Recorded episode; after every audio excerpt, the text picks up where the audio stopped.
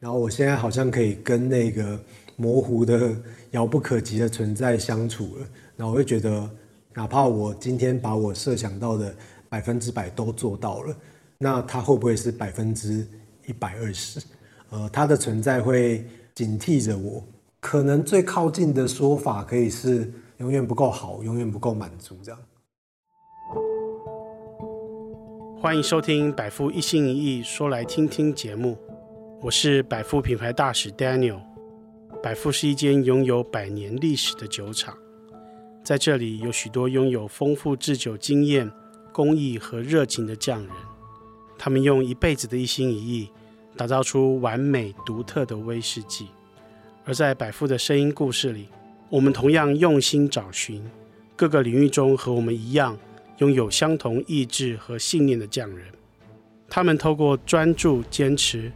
成就了许多伟大的作品。在您品尝百富威士忌的同时，也邀请您品味匠人们的美好故事，感受一心一意所带来的美好价值。准备好了吗？请听第二集，我们的百富大来宾范承宗老师。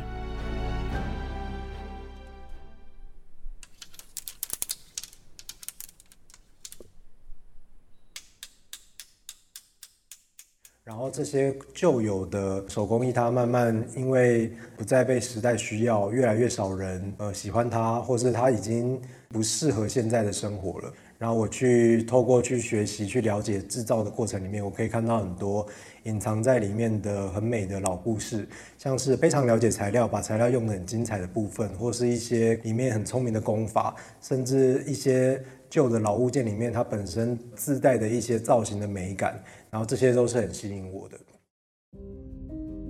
范承宗毕业于国立台湾科技大学设计研究所，他擅长将传统工艺技术以及对待材料的方法研究透彻，进而发展出令人想象不到的应用。目前才三十多岁的他，已经拿遍 IDEA、IF、Red Dot。等国际设计奖项的肯定，他的作品是各大艺术节的重点受邀项目，同时他也是各大国际精品品牌积极争取合作的新锐艺术家。身体里住着老灵魂的他，深知传统工艺技术的魅力，舍不得看见这些传统文化资产逐渐消失。于是他从拜师学艺开始，透过做中学，学中做。一点一滴的挖掘，隐藏在这些传统器物中，需要用时间凝结而成的智慧。过往做过的话，可能是竹子跟捕鱼的鱼筌这个器物吧。它也是我们开始做了一系列叫做全屋的户外装置作品。然后我们在不同的国家制作过它。遇到这个题材，对我的整个创作生涯是一个很重要的一个转捩点。那个时候，我们在日月潭得到了一个创作的委托机会，然后我们要在那里做一个户外的大型的作品。然后那个时候，我就在想说，哎，那日月潭这里有没有什么样的快要消失的很美的手工艺？然后我想要去寻找它，这样。后来我就在那个少族的部落里面，跟一位耆老在他的家里面看到了很多捕鱼虾的鱼筌。然后我一看到它的时候，我不知道它是什么，可是我觉得它的那个造型的样子跟它镂空的结构非常吸引我，非常迷人。然后我就跟他学习怎么做这个东西。然后他也很大方的教我，之后我就那个时候完成了叫全屋的作品。这个作品我们就设置在日月潭的湖边。这个作品为我们带来非常多的关注，然后也因此我们才能够获得后续各种创作机会的邀约。范承宗最受瞩目的才华是将竹子结合传统工艺手法，制作出各式艺术作品。从台湾的日月潭拜师学艺的他，用心学习原住民传统的鱼泉编织技术。当技术成熟后，再将鱼泉之美应用在艺术美学。全屋这件作品就是范承宗将传统手工艺应用在艺术美学的代表作品之一。他保留了古老传统技艺，将鱼泉的编织之美放大，透过一个又一个的装置艺术。展现在众人面前，范承宗笑着跟百富团队说：“他做出来的鱼筌虽然不能抓鱼，但他所创造的全屋却可以抓住全世界的目光。这个全屋我们目前已经做到了第七个版本，每一次的版本都长不一样，然后它的造型都是根据当地的环境啊，或是当地的一些我找到的一些特征来影响它的造型的样貌。然后最新的第七版的全屋，我们是坐在那个纽约的那个 East Hampton 里面有一个叫 Longhouse Reserve 的一个雕塑花园的一个地方。呃，全屋的系列这个作品，它其实。它都是运用鱼泉的旧有的手工，一模一样的编织跟技术跟材料，然后只是我们把它做得非常大，大到它其实不再是鱼泉的用途了，它不能拿来抓鱼。那我们每次都希望它可以在不同的地点，然后透过它的样貌去吸引人，把人给抓进来。然后我就想说，呃，难得有机会还没抓过美国人，所以想说来抓一下世界各地会造访这里的游客，这样透过这个机会把这个对我来说很迷人、很美好的。来自我们土地的手工艺，然后借由这个创作机会，在这里分享给更多还不认识台湾、还不认识台湾的手工艺的人们。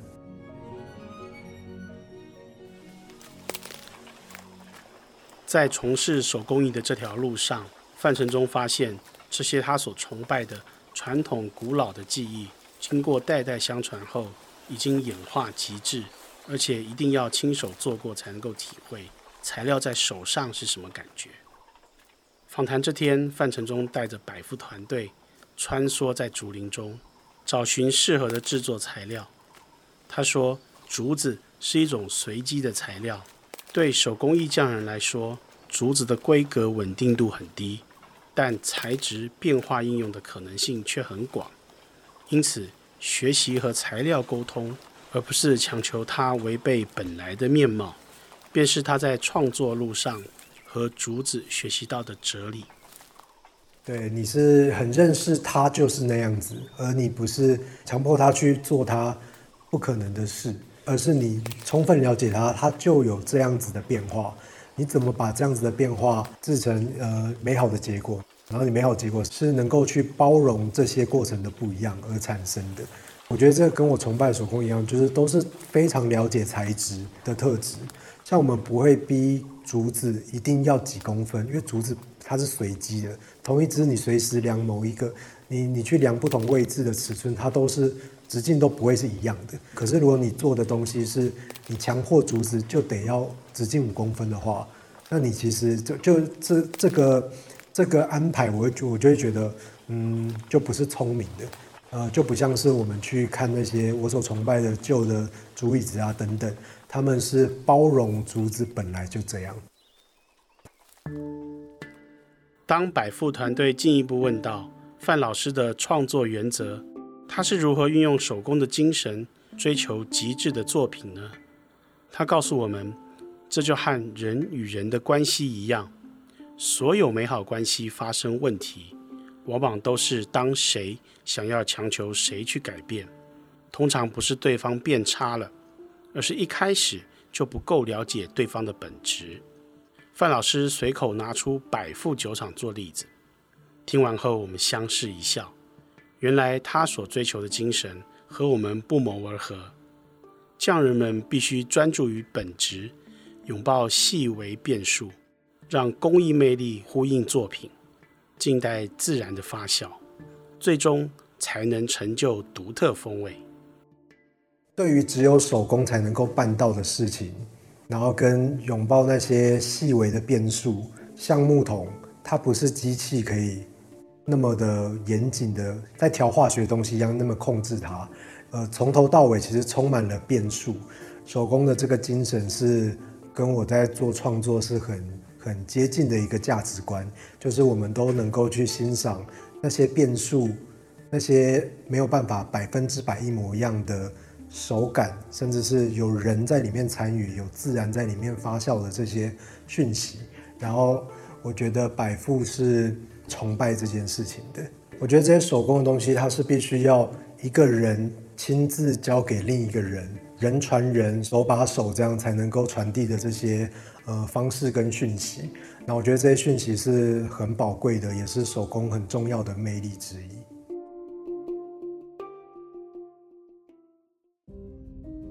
呃，因为做一个创作里面会面临大量的选择跟决策，很长时候其实是你没办法达到你原本预想的那个完全百分之百的模样。例如说，现在你马上就要做决定，要不要改，要不要改成怎么样的时候，我都非常的清楚，就是二选一哪一个能够更靠近，更靠近我觉得最重要的那个核心，我就可以做决策。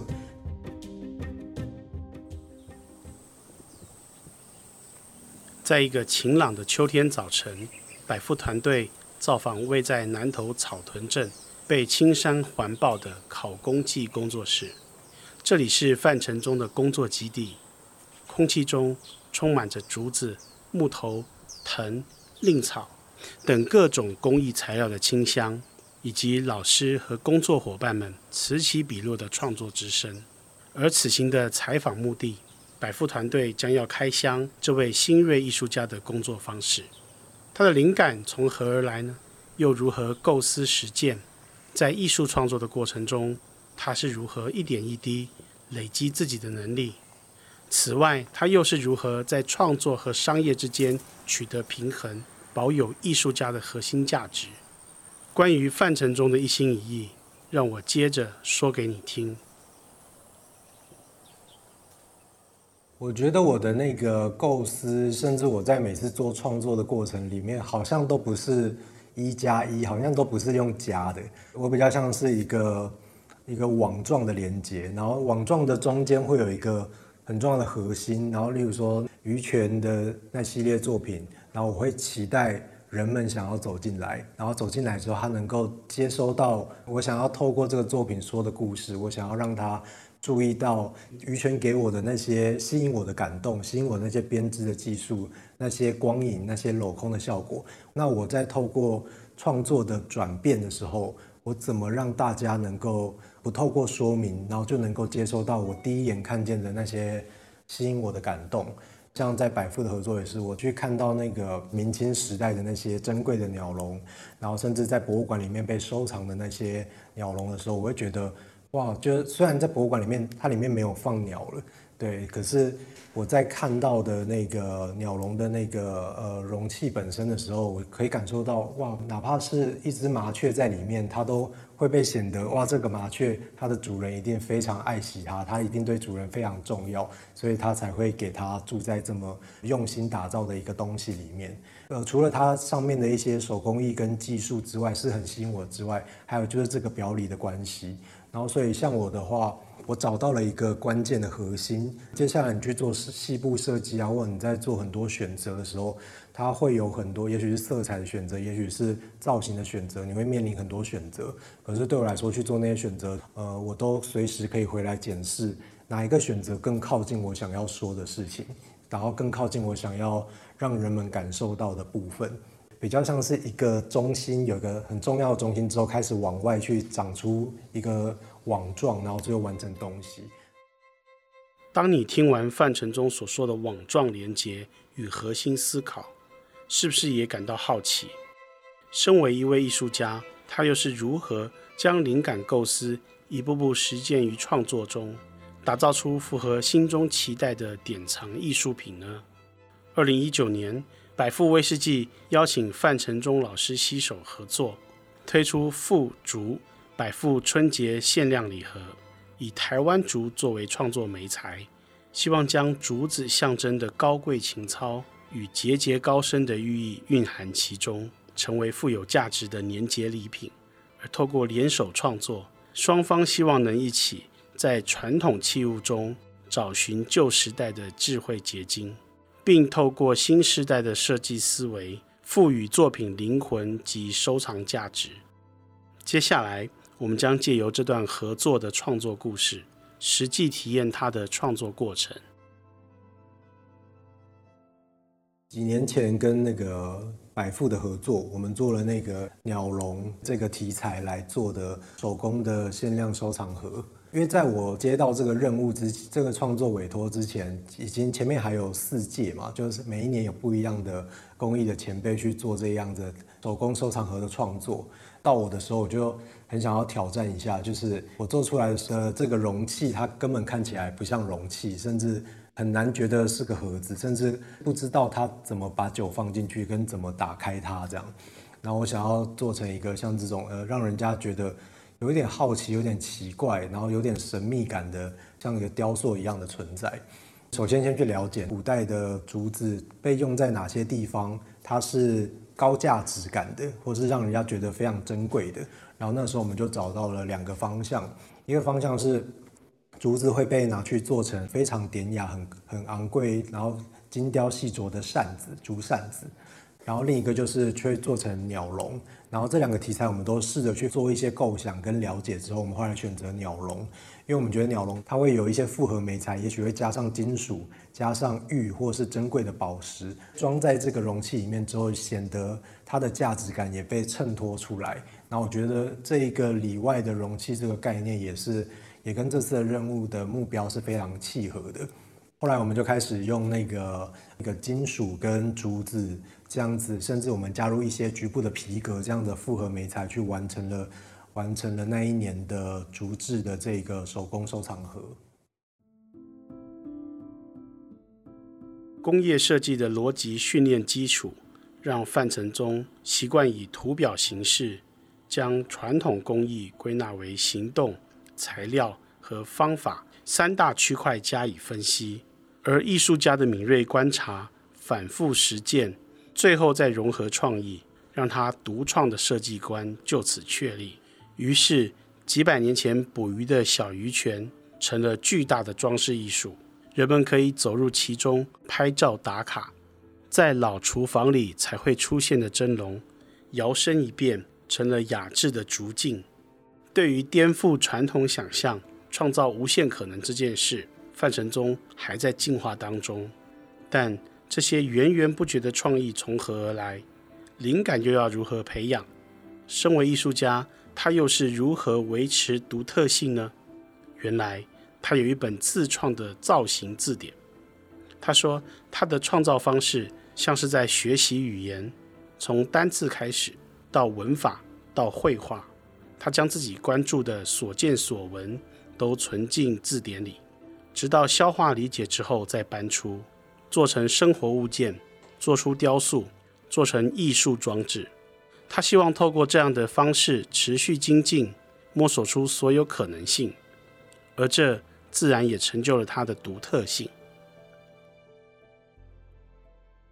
然后，像造型这点是我一个方式，我在学习阅读造型，也是我自己想出的方法。我就会开始去找我有兴趣的好奇的题材，像是像是我有一阵子就发现。东方的古董都有某一种美感，可是那个美感到底是什么？好模糊。我想要让那个模糊至少更清楚一点，更清晰一些。然后我那个时候就开始去找了一些那种呃拍卖啊古董的那些书，甚至在网上看到很多照片，然后也会去一些博物馆去找，尤其是中国、日本、韩国，甚至越南、亚洲的那些呃古董的生活器物，也许是花器，也许是。盘子啊，或是花瓶等等，各式各样的东西。然后我去收集这些东西，然后而且而且我都挑我感兴趣或是它吸引我的，呃，我就开始拿纸笔出来，一个一个认真的看它，然后就开始试图画它，用线稿去画它的时候，引导我自己的脑袋跟眼睛会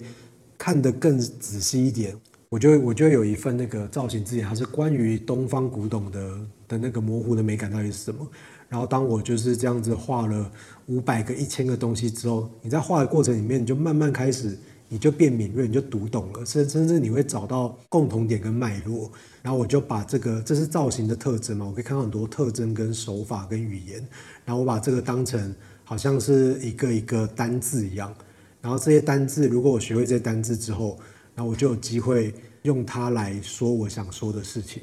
呃，也许是户外的大型装置。然后我期待它有东方的古代的美感，那我就我我知道我有充满了我有好多单字可以用，我有很多文法可以组合。我是透过大量的东西学了一个语言，然后我再来应用它。身为新锐艺术家，在创作路上，范承宗只想好好的探索可能性。他总是像个大孩子，对世界保持观察和好奇心。而年轻就是最好的本钱，想到就去做。于是，这样的他充满实践能力。想要理解竹艺创作，他就立刻拜师学艺；想要获取灵感，他就大量吸收。为了成就作品，他更愿意向这个世界倾听学习。在复杂的商业社会里，他谦虚地说自己真的很幸运，能够获得许多人支持。但我很清楚，最支持作品的人就是他自己。如同他说的：“唯有一心造一意。”才能抓住全世界的目光。应该就是我蛮幸运的，我就做了，我就做一些我自己觉得认同的，然后呃，enjoy 在其中的各式各样的创作。就的确，他也获得各式各样的商业上的邀约跟青睐，然后让我们能够一直继续在做更多东西。因为像我们的创作，尤其是大的作品，其实它是真的是需要预算。才能够让我们去实验，让我们去尝试，让我们实现它的，真的不是我们自靠自己可以办到的，还蛮幸运的。呃，透过我自己用作品的发声，然后能够吸引到来自各种地方的资源，各种单位透过这些资源，然后让我们，然后我们一起来完成又一个新的可能性，这样。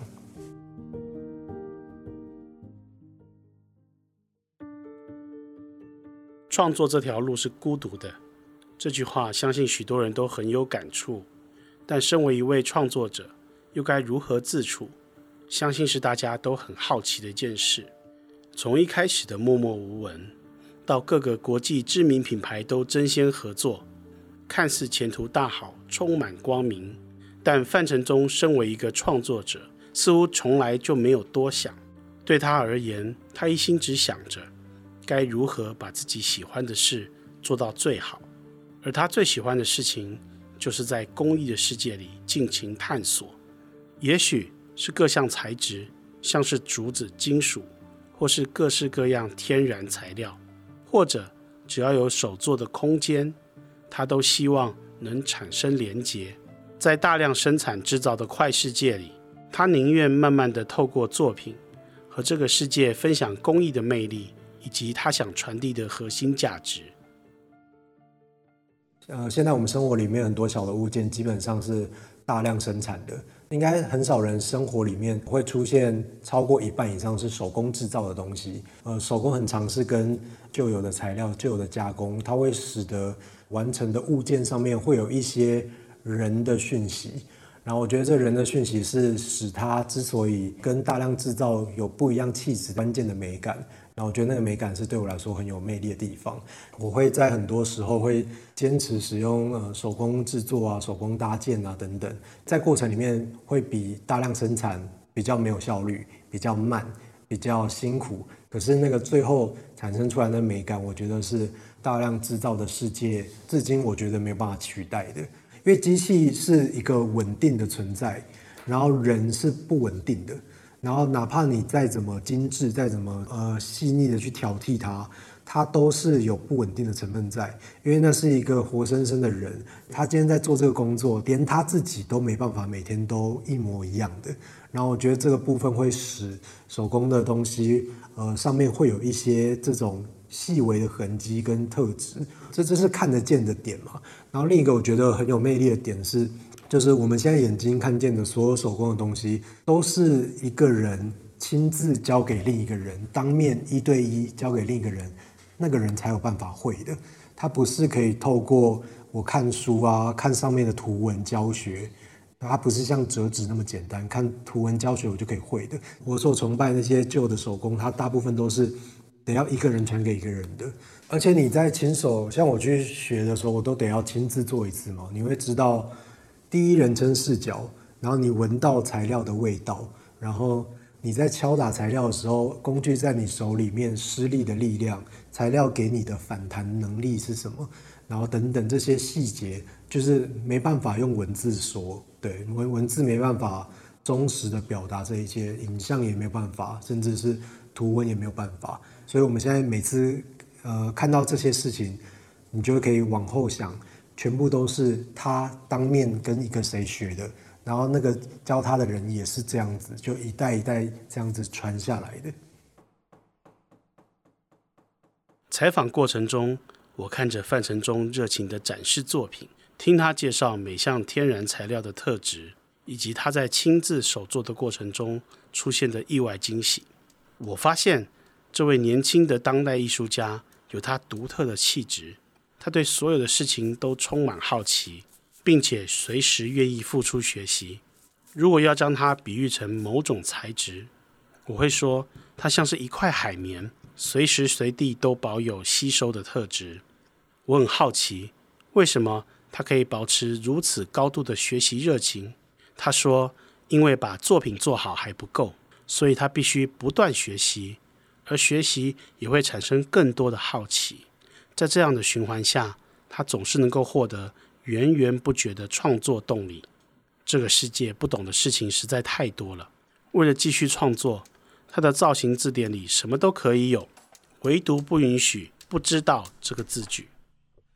哦，一开始就做东西，你做完之后就是开始出国展览嘛，然后就发现，哎，你什么都不懂，人家问你，我什么都不知道，然后我是真正的空白，我什么都不知道，然后我就会上网去搜寻，哎，你刚才说什么？然后我就 Google 这是什么意思啊？然后慢慢开始学怎么怎么安排成本，怎么规划，比如说你要把东西运到美国，你会有哪些税跟费用？然后在那之前，我什么都不知道。就是不知道中的不知道，然后所以我就想说，反正就先先做了再说吧，就开始直接开始展览，然后直接开始，你不知道说是问题都出现了，然后你再来解决问题这样，然后所以一开始有大概一年多的时间在摸索这件事情，然后在这时候我就发现了，原来把作品做得不错，做得吸引大家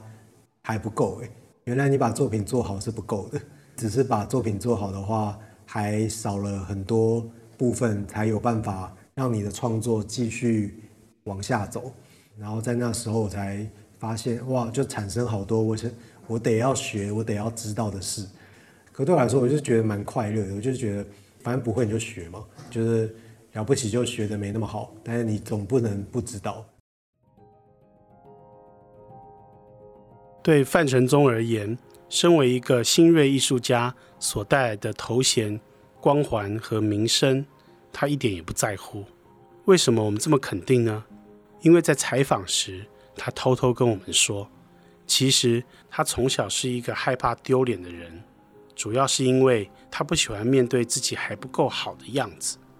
或许是因为这样的性格，他总是希望自己做任何事能够毫无保留地发挥。自己无憾才是解决丢脸的最佳方法。在他最爱的手工艺领域，如果任何人事物会阻挡他的创作之路，那么他就会全力克服，去构思、去吸收、去实践，不放弃任何学习的机会。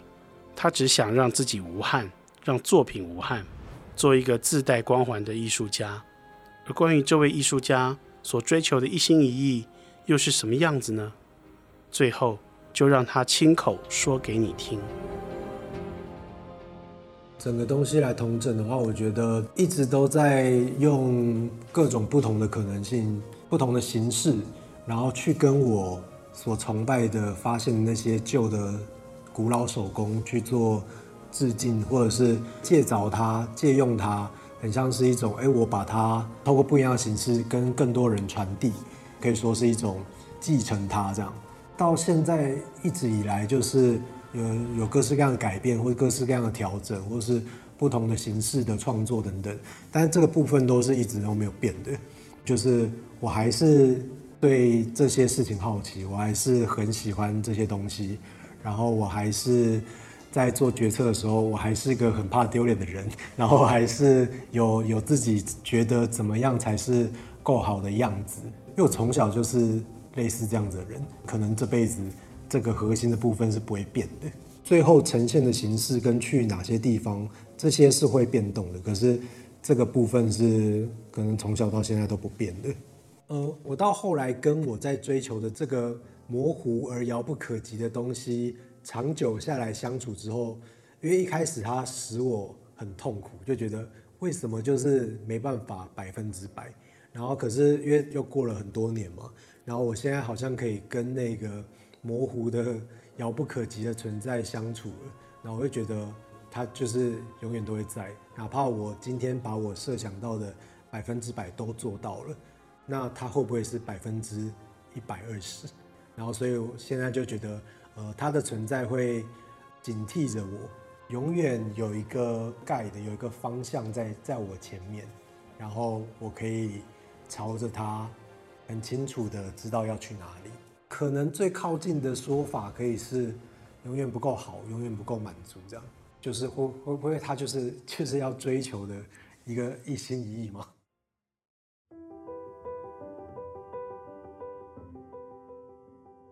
二零一九年，百富与范承宗老师第一次合作，将传统竹编工艺带入百富春节礼盒设计概念中。二零二二年，百富与范老师再次合作，请他特别创作可供长久的艺术品。是什么珍贵的威士忌要放在艺术品上展示呢？不是一瓶，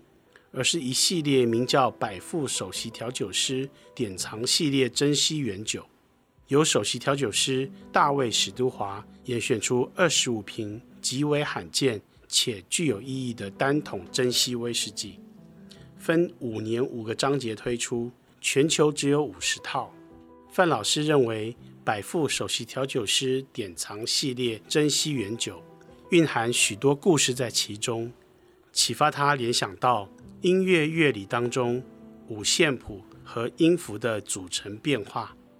不同讯息在时间与空间之外产生了各种缭绕与流动，仿佛乐谱在空中交叠。他脑中出现了乐章这个概念。这件艺术作品以高级实木手工雕刻打造，呼应到威士忌最关键的元素之一——橡木桶，以实木雕塑诠释流动和谐的旋律，也代表大卫史都华。长达六十年的制酒工艺，最后这套首席调酒师典藏系列珍稀原酒与这件全世界独一无二的藏酒艺术品，在二零二二年六月台北罗浮奥拍卖会上，以台币破千万的落锤价成交。各位朋友，看看你家的酒柜有没有珍藏已久的百富威士忌？或许有朝一日时机成熟，可以在拍卖会上割爱。卖给其他的收藏家，或许还有一个永久收藏的好方法：找一个有意义的日子和场合，打开一瓶珍藏的百富，与家人好友们一起享受大卫史多华创作的美好风味。我是百富单一麦芽威士忌品牌大使 Daniel，我们下一集再相会。